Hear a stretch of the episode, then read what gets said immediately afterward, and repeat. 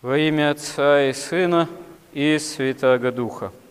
В своем бытие, в своем богочеловеческом существовании Церковь, она с помощью Божией имеет возможность все стороны жизни человека осветить за исключением греха. А грех должен быть нами отсечен, потому что есть такое понятие, как исполнение времен. С одной стороны, исполнение времен – это когда Бог приходит на эту землю во Христе и в своей церкви нам дарует спасение благодаря своему воплощению, кресту и воскресению. А в конечном счете исполнение времен, когда окончательно осуществится земная история, и время перестанет иметь над человеком власть, потому что времени уже не будет, как сказано в Апокалипсисе. Но сие есть великая тайна, потому что мы и что такое время понять не можем. Оно только одному Богу подвластно. И что такое вечность, как отсутствие времени, мы тоже понять не можем. Но окончательное исполнение времен – это еще можно сказать, что и окончательное исполнение судеб Божиих и осуществление суда Божьего. Потому что, как указывают святые отцы, суд Божий – это встреча всей твари с Богом, окончательная, один на один. Когда Бог сотворил мир, Он свидетельствует, что мир в добре им создан, все добро есть из его. Когда Бог сотворил Адама, Он привел к Адаму представителей всего сотворенного, всех животных, чтобы Адам нарек имя каждой твари, а наречь имя каждой твари – это знать ее сущность. И вот исполнение времен в этом смысле – суд Божий.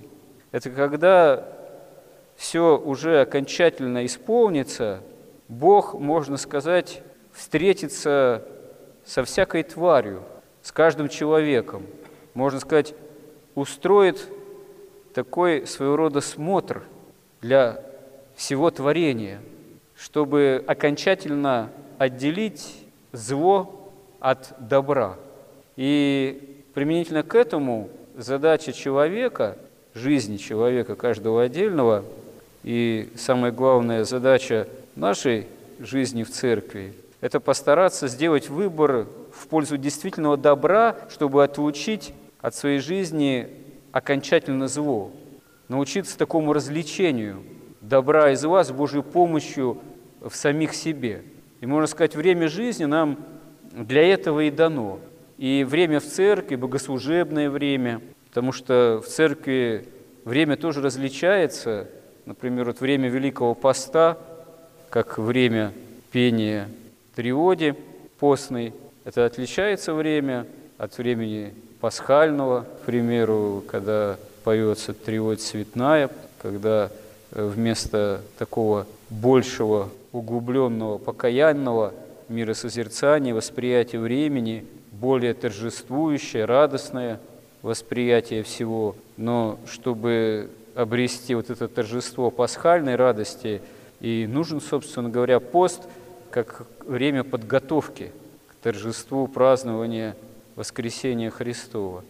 И сама земная жизнь уже вот в таком качестве ее временном, которая берет начало с грехопадения Адама и Евы, потому что время именно в таком качестве, как мы его знаем, тоже берет начало, видимо, с грехопадения Адама и Евы, а каково это время было в райском состоянии человека до изгнания человека из рая, мы не можем тоже судить, но можем осознать, что вот это теперешнее время нашей жизни, скоротечной, казалось бы, безусловно, проходящей, оно тем и ценно, что может оказаться как раз-таки временем таким безусловным, такой безусловной подготовки к самому важному, именно к встрече с Богом, к жизни вечной, к самой вечности. И хотя мы не можем до поры до времени понять, что это такое, сама эта вечность, видим, как сквозь тусклое стекло, как говорит апостол, гадательно судим.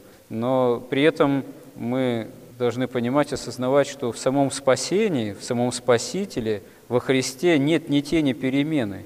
Время над ним не властно, он пришел в это время, в определенный исторический период, в определенных обстоятельствах, к определенным людям в тот момент, свидетелям и участникам евангельской истории, и тем, кто его предает и распинает, для того, чтобы вообще на все времена и для вечности сделать возможным наше спасение, как именно опыт общения с Ним, вечный опыт, который сейчас в таких временных проходящих условиях мы и должны обрести. Господи, помоги нам в этом. Аминь.